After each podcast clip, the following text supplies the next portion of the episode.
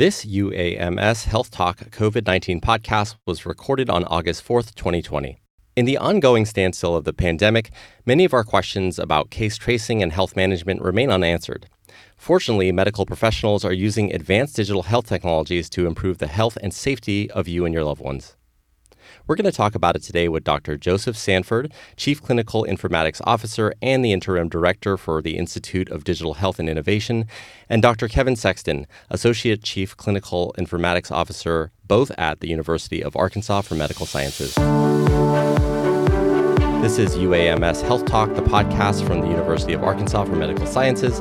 I'm Prakash Chandran. So, Dr. Sanford, we'll start with you. How exactly are digital health advancements enhancing our abilities during this COVID 19 pandemic? The spectrum by which the digital health enhancements are, are improving the lives of patients has been really quite remarkable in response to the COVID 19 pandemic. Uh, there's nothing quite like dramatic change to beget more change, I suppose. It steps down from how you access the healthcare system. We've been doing more telehealth visits and digital health visits at UAMS since the pandemic started for us, really in mid March than all of our previous probably existence combined. Uh, we've done several dozen thousand uh, digital health visits at this point across all of our specialties and subspecialties, everything from primary care all the way into uh, neurology, neurosurgery, and things like that. Uh, we are focused on the quality of patient experience, the ease of access, which for a rural state like Arkansas really helps for patients that have been driving from the corners of the state and, and eliminates, you know, sometimes as much as a six hour round trip drive if you're coming from the far northwest or southeast part of the state. Other aspects of digital health and, and really focusing on the patient care experience are approving and uh, building out communication pathways for patients in the hospital with their families because we have, you know, slightly more restrictive visitor policies to protect patients and their families from the uh, nature of the COVID uh, disease process.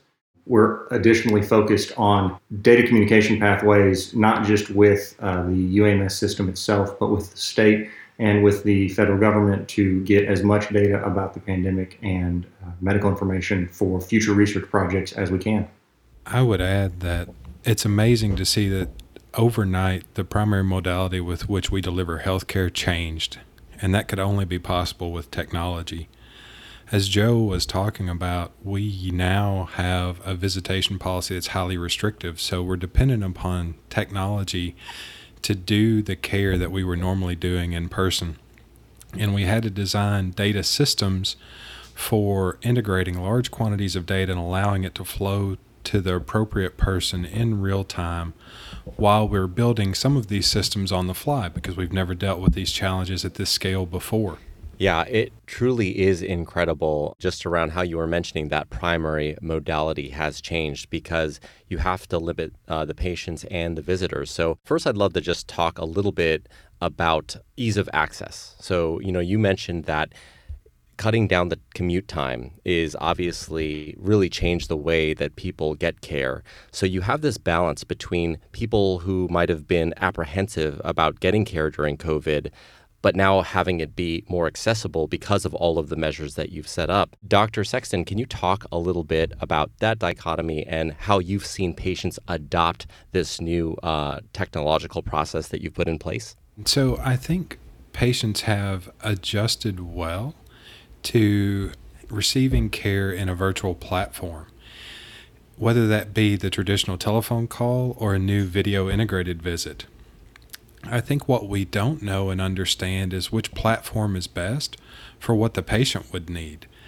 And sometimes our clinical systems are built upon delivering in person care and serial laboratory testing, other serial examinations that aren't possible virtually. And so, do you have to bring someone to the hospital for just those isolated values and follow up? Or are there things that you can do in a new way to reinvent the system and to come up with the same sort of monitoring? So I think patients have adapted quickly as well as their family members who are now um, feel, I think, more comfortable communicating with the healthcare system. I think we still have a lot to sort out, though. Folks still are primarily communicating synchronously. And we don't have great systems for asynchronous communications with patients and their families, but that's what we're working to develop and learning more about every day. Yeah, I think that's a really good point, Kevin. And I would add to it that one of the interesting assumptions that we had rapidly challenged in our pandemic response and telehealth, digital health expansion is would the patient population respond to the requirements of the text? So, uh, to use kind of a common example, would Zoom be an appropriate uh, modality, and would our elderly patients be comfortable using something like Zoom or FaceTime uh, if they've never used it before? Yes, there is some of that, but it's not along a lot of the generational or um, educational assumptions that you might come into it uh, as a scientific hypothesis. We've really found that uh, adoption has been uh, pretty quick, and we have patients that we would have assumed would need a lot of handholding uh, are already using Zoom to communicate with their families or FaceTime to play um, uh, card games, you know, remotely, and, and they've got I'll use an example from my parents. Uh, they have one iPad set up for the Zoom call, and then they have all of their iPhones and they play Hearts uh, with uh, my cousins and, and other relatives. So the assumptions about how people will respond to change and whether or not they're going to fear change, I think, uh, have not been completely misfounded, but uh, I'm very heartened by the uh, populist response to we're going to do something totally new and different, and we're going to figure it on the fly together. And as long as we focus on our priorities of keeping people healthy and safe, and really focus on the patient experience that relies upon really trust, uh, then the rest of the technical pieces we can uh, take the time to figure out on the fly. And so we've noticed a lot of resilience in clinicians and in patients and in those in the healthcare system when it comes to technology. Folks find ways to make up for any gaps in the technology itself. We've had clinicians calling patients at the same time that they're trying to log on to a video based platform to help them troubleshoot. And so folks really find a way to make up for inadequate systems or poor system design. Yeah, I think it's amazing that, you know, one of the things that has come out of this pandemic is uh, everyone has really banded together uh, to adopt these technologies, and especially like an environment like um, a hospital or in medicine, um, you know, families want want to provide support to their loved ones, and so doing so by whatever means necessary, even if it's adopting Zoom or FaceTime, as you were saying, um, you know, they just want to get it right, and I'm sure the staff has really come together to say, you know, whatever uh, it's going to take to make that happen uh, for our patient population. One of the things that I wanted to move on to is the metrics side of things, especially as it comes down to uh, case tracing and tracking. Dr. Sanford, can you talk a little bit about the efforts that are going on there? So we use a, and I don't know if this will be interesting to your to your listeners, but uh, we use a tool called REDCap. It's a free uh, research tool originally um, that was the foundation of our initial response to the COVID pandemic.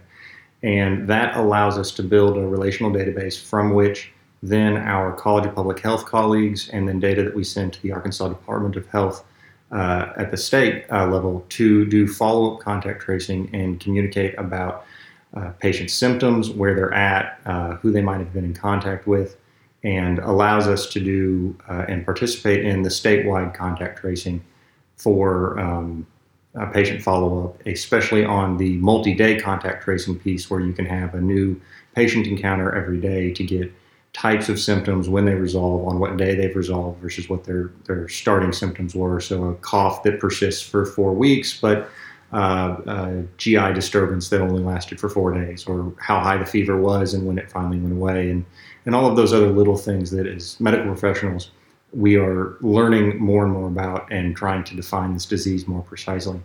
Uh, additionally, at UAMS, we take our employee and patient screening very seriously. So we do uh, everyday screening for employees when we come into work. We take a questionnaire on symptoms and travel. We get our temperatures taken at the door and that gives us uh, essentially a uh, permission. In fact, it's literally a sticker that allows us to come into the building today. Uh, the for patients uh, around perioperative testing, your listeners might uh, be aware that the uh, Arkansas Department of Health has relaxed some of the perioperative testing requirements at the state level. However, given the nature of what UAMS does in terms of the complexity of its surgery and the um, medical complexity of the patients themselves, we persist in doing uh, perioperative screening for COVID, including a test before we do any elective procedure. Contact tracing is an interesting area to discuss. I'm fortunate to sit on the technology advisory board for um, Governor Hutchinson, and we reviewed a lot of different applications um, for software programs for contact tracing. At UAMS, our College of Public Health practically overnight stood up a contact tracing call center with um, support from information technology, which was impressive. It's still a pretty human resource dependent activity and requires a lot of skill and communication.